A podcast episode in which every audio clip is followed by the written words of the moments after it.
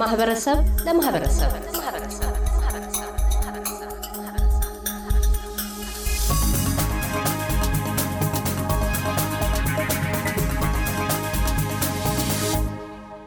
ቀደም ሲል ዶክተር ከፍ ያለ ዋለነ በከርተን ዩኒቨርሲቲ የህብረተሰብ ጤና እና የተላላፊ በሽታዎች ገዲብ ተመራማሪና ዶክተር ግዛቸው ተሰማ በከርተን ዩኒቨርሲቲ የማህበረሰብ እና የህፃናት ጤና ገዲብ ተመራማሪ ጋር በምዕራብ አውስትራሊያ ተከስቶ ስላለው የኮቪድ-19 ተዛማችነትንና የበሽታውን ዋነኛ መለያዎች አንስተው አስረድተዋል። በቀጣይነት የማህበረሰብ አባላት በቫይረሱ እንዳይጠቁ ምን አይነት ጥንቃቄዎችንና ቅድመ መከላከያዎችን ሊያደርጉ እንደሚገባና ህጻናት ልጆች ያላቸው ወላጆች ልጆቻቸውን የማስከተቡ ተግባር ላይ እንዳያመነቱ ዶክተር ግዛቸው እንዲህ ያሳስባሉ። ከመከላከያ ዘዴዎቹ ለመጀመር የኮሮና ወረርሽኝ ከተከሰተ ጀምሮ ዋና ዋና የመከላከያ ዘዴዎች ተብሎ በዓለም ጤና ድርጅት የተለዩ አሉ። እንደው ለማስታወስ ያክል የዋና መከላከያ ተብለው ከተቀመጡ አንዱ ማስክን በአግባቡ መጠቀም፣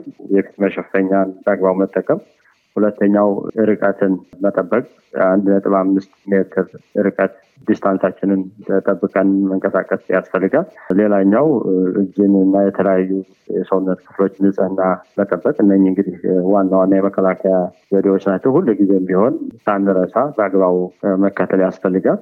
እንግዲህ ሌላኛው ከዚህ በተጨማሪ እንደ መከላከያ ሆኖ በጣም ትልቅ ተስፋ ሰጭም ሆኖ የመጣው ክትባት ነው። እንግዲህ ክትባት በሽታው እንዳይዘን ይከላከላል።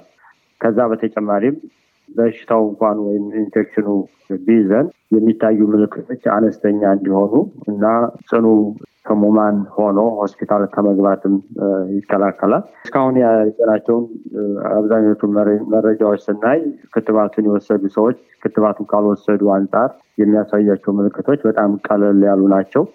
በበሽታውም በብዛት እየተያዙ ያሉትን ስንመለከት በጣም ብዙዎቹ ክትባት ጨርሶ ያልወሰዱ ወይም አንድ ጊዜ ብቻ የተከተቡ ናቸው። እንዲ አሁን ያለውን እንኳ መረጃ ብናይ በምዕራብ አውስትራሊያ የክትባት ሽፋኑ ከፍ ያለ ቢሆንም ለምሳሌ ከአስራ ስድስት ዓመት በላይ የሚሆኑት ሰባ ፐርሰንት በላይ የሚሆነው booster dose ክትባት ወስደዋል። ግን በኢንፌክሽኑ የተያዙትን ስናይ አንድ የአራተኛ የሚሆኑት ክትባት ያልወሰዱ ናቸው። ይህ እንግዲህ የሚያሳየው መከተብ ምን ያህል አስፈላጊ እንደሆነ ነው። ከዚህ ጋር በተጨማሪ ሌላኛው የክትባቱን ጉልህ አስተዋጽኦ የሚያሳየን በሆስፒታል ተኝተው የሚታከሙ ህሙማን ቁጥር ስናይ ነው። እንግዲህ በሌሎች ሀገራት እንዲሁም በተለያዩ ስቴቶች ካየነው አንጻር በምዕራብ አውስትራሊያ ተኝተው የሚታከሙ ህሙማን ቁጥር ከጠበቅነው አነስተኛ ነው። ይህም የሆነበት ምክንያት የክትባት ሽፋኑ ከፍተኛ በመሆኑ ነው። ስለዚህ ክትባት በጣም አስፈላጊ ነው። ከዚህ ጋር በተያያዘ ሌላኛው እና በጣም አስፈላጊ ነገር ራስን ማግለል የቫይረሱን ሁኔታ ቫይረሱ እንዳለብን ካወቅን ራሳችንን ማግለል በጣም አስፈላጊ ነው። ይህንን የምናደርግበት ምክንያት አንደኛ በሽታው ወደ ሌላው የማህበረሰብ ክፍል እንዳይተላለፍ፣ ሁለተኛ ለራሳችን በቂ እረፍትና አስፈላጊውን ክትትል ለራሳችን ለመስጠት ራስን ማግለል አስፈላጊ ነው። አንተም እንደጠቀስከው የህፃናት ክትባት በጣም ወሳኝ ሚና ይኖረዋል። የህፃናት ክትባት በጣም በቅርብ በሚባል ደረጃ ነው። በጣም በቅርቡ ነው የጀመረው እና አጠቃላይ ሽፋኑን ስናየውም በጣም አነስተኛ ነው። እንግዲህ እሱ ሪላቲቭሊ በቅርብ ስለጀመረ ሊሆን ይችላል። ግን ወላጆች ህጻናትን ማስከተብ ላይ ከፍተኛ ትኩረት ማድረግ ይኖርባቸዋል። አንዱ እንግዲህ ብዙ ወላጆች ህጻናትን ቫይረሱ በአነስተኛ የሚያስቡ በዛ ምክንያት ነው ብዙ ወላጆች የሚያስከትቡት። ሁለተኛው ደግሞ መረጃም አለመኖር ሊሆን ይችላል። ስለዚህ ከአምስት ዓመት በላይ ያሉ ህጻናትን ማስከተብ ያስፈልጋል። ይሄኛው አንደኛ ልጆች ኢንፌክሽን ከያዛቸው ወደ ቤተሰብ እና ወደ ማህበረሰቡ በከፍተኛ ሁኔታ የመዛመት ሁኔታ ስላለው እሱን ይቀንስልናል። ሌላኛው ክትባቱ እንግዲህ እስካሁን ያሉ ጥናቶች የሚያሳዩት በህፃናት ላይም የሚያሳየው የጎንዮሽ ምልክትም በጣም አነስተኛ የሚባል ነው ከአዋቂዎች አንጻር። ብዙዎቹ ላይ ምንም አይነት ምልክትም ወይ ምንም አይነት የጎንዮሽ ጉዳት ስለሌለው ህጻናትን እንግዲህ ማስከተቡ ላይ በጣም ጠንክረን መስራት ያስፈልጋል። እስካሁን ባለው መረጃ የህጻናት ክትባት በጣም አነስተኛ ነው።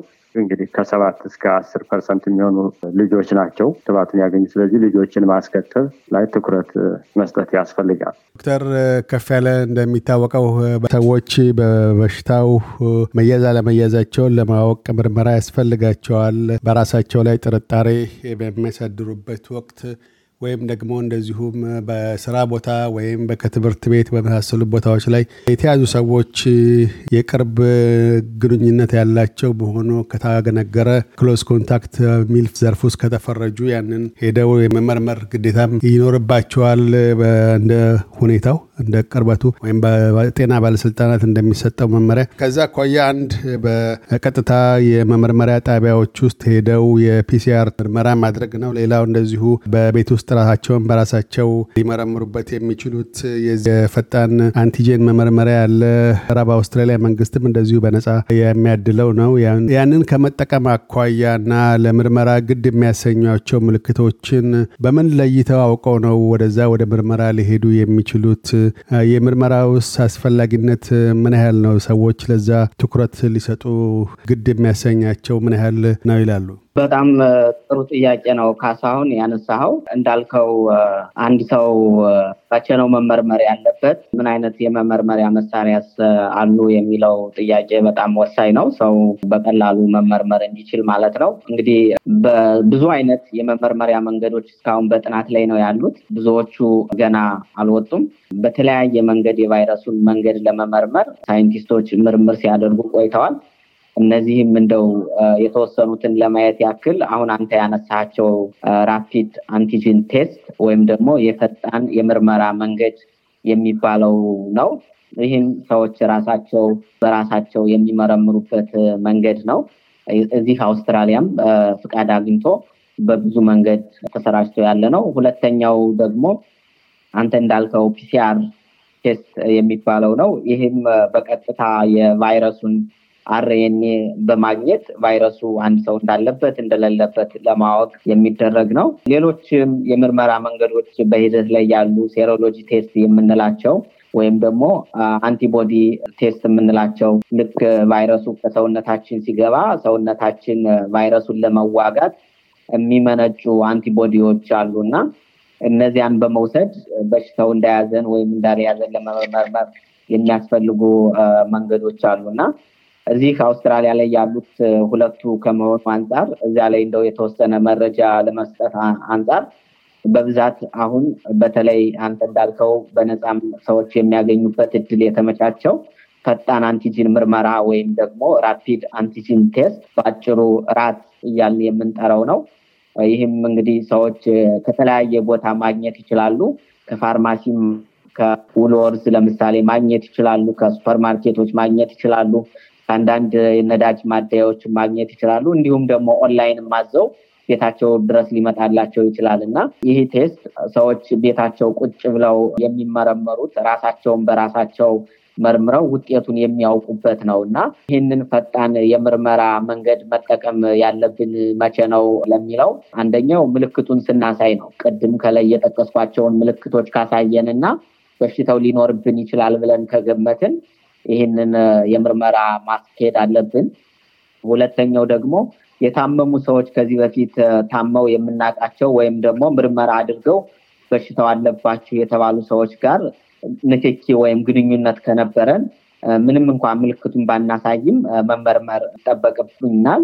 ሌላው ካሳሁን አንተ እንዳልከው ወደ ትምህርት ቤት ሲኬድ ወይም ወደ ስራ ቦታዎች ሲኬድ እንዲሁም ደግሞ ወደ ጤና ጣቢያም ወደ ሆስፒታልም ሲኬዱ ተቋሙ በሚጠይቅበት ጊዜ እነዚህ አይነት ምርመራዎች ይካሄዳሉ ማለት ነው። ካሳሁን አንዳንዴም እንዲሁ በተለያየ ጉዞ ስናካሄድ ወይም ደግሞ የራሳችን የጤና መርማሪ ዶክተር ምርመራ አድርጉ ሲለን ይህን ምርመራ ማካሄድ አለብን። ምርመራው ለትልቅም ለህፃንም የሚደረግ አይነት ምርመራ ነው። ምርመራውንም የምናደርገው እኛው ራሳችን ቤት ሁነን ወይም መኪና ውስጥ ሁነን ሊሆን ይችላል።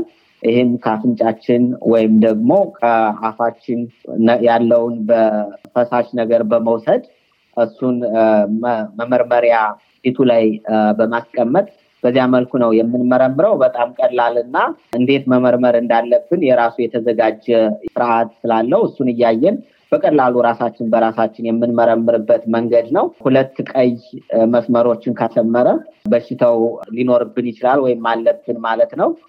አንድ ቀይ በተለይ የሚል አለ control ማለት ነው። እዚያ ላይ ካሰመረ አንድ ብቻ ከሆነ በሽታው የለብንም ማለት ነው። ወይም T ላይ ወይም test ላይ ብቻ አስምሮ ከቀረ ደግሞ መመርመሪያው አይሰራም ወይም ደግሞ እኛ ናሙና ስንወስድ በትክክል አልወሰድንም ማለት ነው።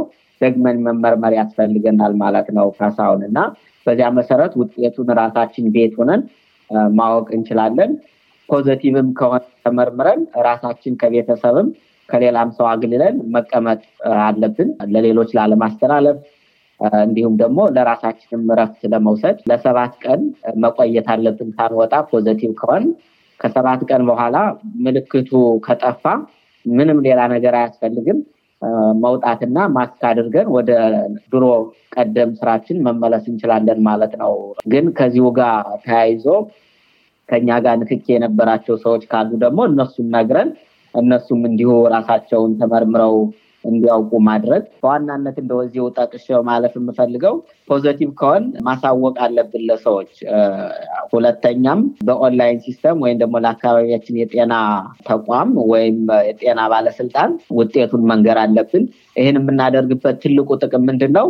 ምክር ይሰጡናል። በ text ም በሌላም መንገድ አስፈላጊ የሆኑ ምክሮችን ይህን አድርጉ ይህን አድርጉ እያሉ ስለሚነግሩን እሱ ጥቅም ስላለው ሁለተኛ ደግሞ ወደ ሌላ ሰውም እንዳይተላለፍ ቁጥሩን በትክክል እንዲታወቅ ብዙ ጠቀሜታ ስላለው ውጤቱን ማሳወቅ አለብን። ተመርምረን ግን ምንም አይነት ውጤቱ ከሌለብን ወይም negative ከሆነ ወደ ቀድሞ ስራችን መሄድ ያስፈልገናል።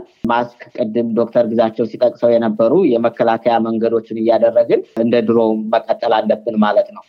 ተመርምረን ጊዜውን ካላወቅን ወይም ደግሞ ተመርምረን ውጤቱን እስክናገኝ ድረስ ግን ራሳችን አግልለን መቆየት አለብን ማለት ነው እና በአጭሩ የሁለቱ ይሄ antigen test እና PCR test የሚባለው ይህን ይመስላል። ካሳሁን ያው PCR test በዋናነት የተሻለ ቫይረሱን የመለየት አቅም ስላለው ግን ሆስፒታል ላይ ወይም ደግሞ ጥናት ተቋም ላይ ብቻ መሰራት ስለሚችል ቤት ለቤት አይሰራም። ይሄ rapid antigen test ግን በአስራ አምስት ደቂቃ ውጤቱን ማወቅ የምንችለው ራሳችን ከቤት የምናደርገው የምርመራ መንገድ ነው ማለት ነው። እርግዛቸው በተለይ ኢትዮጵያውያን ማህበረሰብን አስመልክቶ በዚህ አጋጣሚ ሰዎች ራሳቸውን ከበሽታው ቅድመ መከላከል እንዲያደርጉ ጥንቃቄ እንዲወስዱ እንደዚሁም በየማህበራዊ ሚዲያ የሚሰራጩ የተለያዩ የተሳሳቱ መረጃዎች ይኖራሉ። ያንንም አስመልክቶ እንደናንተ የጤና ባለሙያ የሆኑ ሌሎች ወገኖችም ሆነ የሃይማኖት መሪዎች፣ የማህበረሰብ መሪዎች እንደዚሁ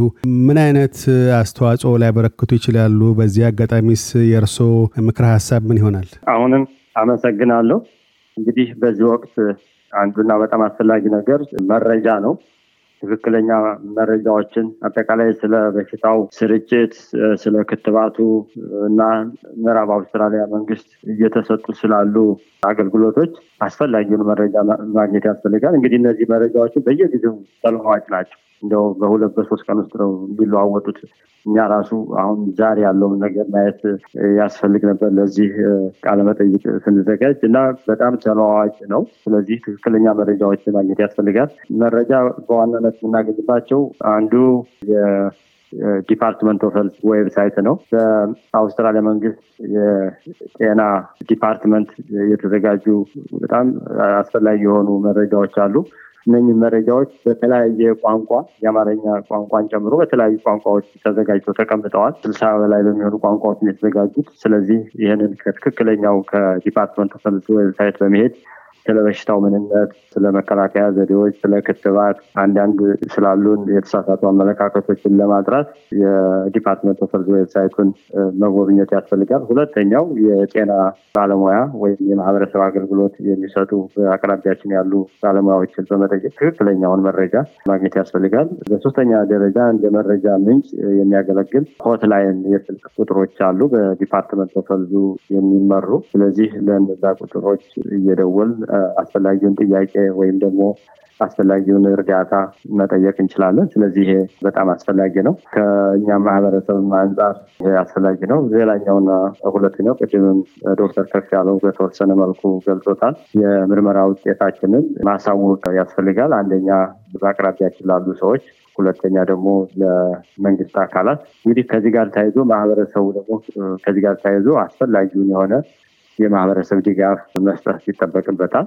ይህም እንግዲህ ሰዎች ምርመራ ውጤታቸውን እንዲያወቁ ራሳቸውን ስለሚያገሉ የሚያስፈልጋቸውን ግሮሰሪ አቅርቦትን ሊሆን ይችላል። ሌሎችም ማህበራዊ ድጋፎችን አእምሮ ሕክምና ጋር ከአእምሮ ጤና ጋር አስፈላጊ የሆኑ ሰፖርቶችንም መስጠት ያስፈልጋል። ስልክ በመደወል የሚያስፈልጋቸው ነገሮች ራሳችንን በጠበቀ መልኩ በበሽታው ለተያዙ ሰዎች በማቅረብ ትልቅ አስተዋጽኦ ማበርከት ይቻላል።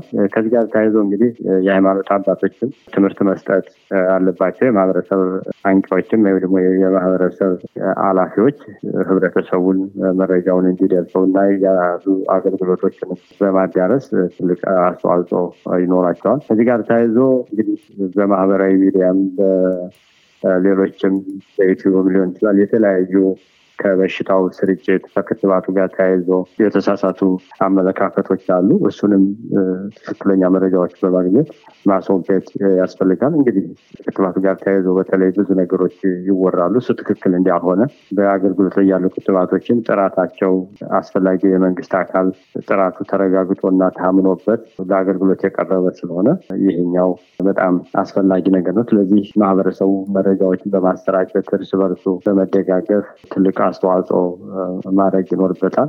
ሌላኛው እንግዲህ ማህበረሰቡ አሁን ክትባቶችን ሳይዘናጋ መውሰድ ይኖርበታል። ምክንያቱም በክትባቱ ትልቅ ውጤት እየታየ ስለሆነ ያልተከተቡ ሰዎች ናቸው ሆስፒታልም ገብተው እየታከሙ ወይም አልጋ ይዘው አገልግሎት እየወሰዱ ያሉት በብዛት እነሱ ስለሆነ እሱን መቅረፍ ያስፈልጋል። ዶክተር ከፍ ያለስ በዚህ አጋጣሚ ለማህበረሰብ አባላቱ ያሉት ምክረ ሀሳብ ምን ይሆናል? ካሳሁን አንድ የምጨምረው ነገር ምንድን ነው፣ ብዙ ጊዜ የቫይረሱ ወይም ደግሞ ኮቪድ ከሚያመጣው ተጽዕኖ በሚበልጥ ሰዎቹ ከተሳሳተ መረጃ በሚያገኙት መሰረት በራሳቸው ላይ አንዳንድ አስፈሪ ነገሮችን ማለትም ስለ በሽታው በአግባቡ ከመከላከል ወይም ደግሞ ከያዘንም በኋላ በሽታውን ለመዳን የሚያስፈልጉን ነገሮችን ከማድረግ ይልቅ የመፍራት እና ከዚህ ጋር ተያይዞ የሚመጡ ሌሎች የ anxiety፣ stigma፣ discrimination የሚባሉ ነገሮች ስለሚፈጠሩ እሱ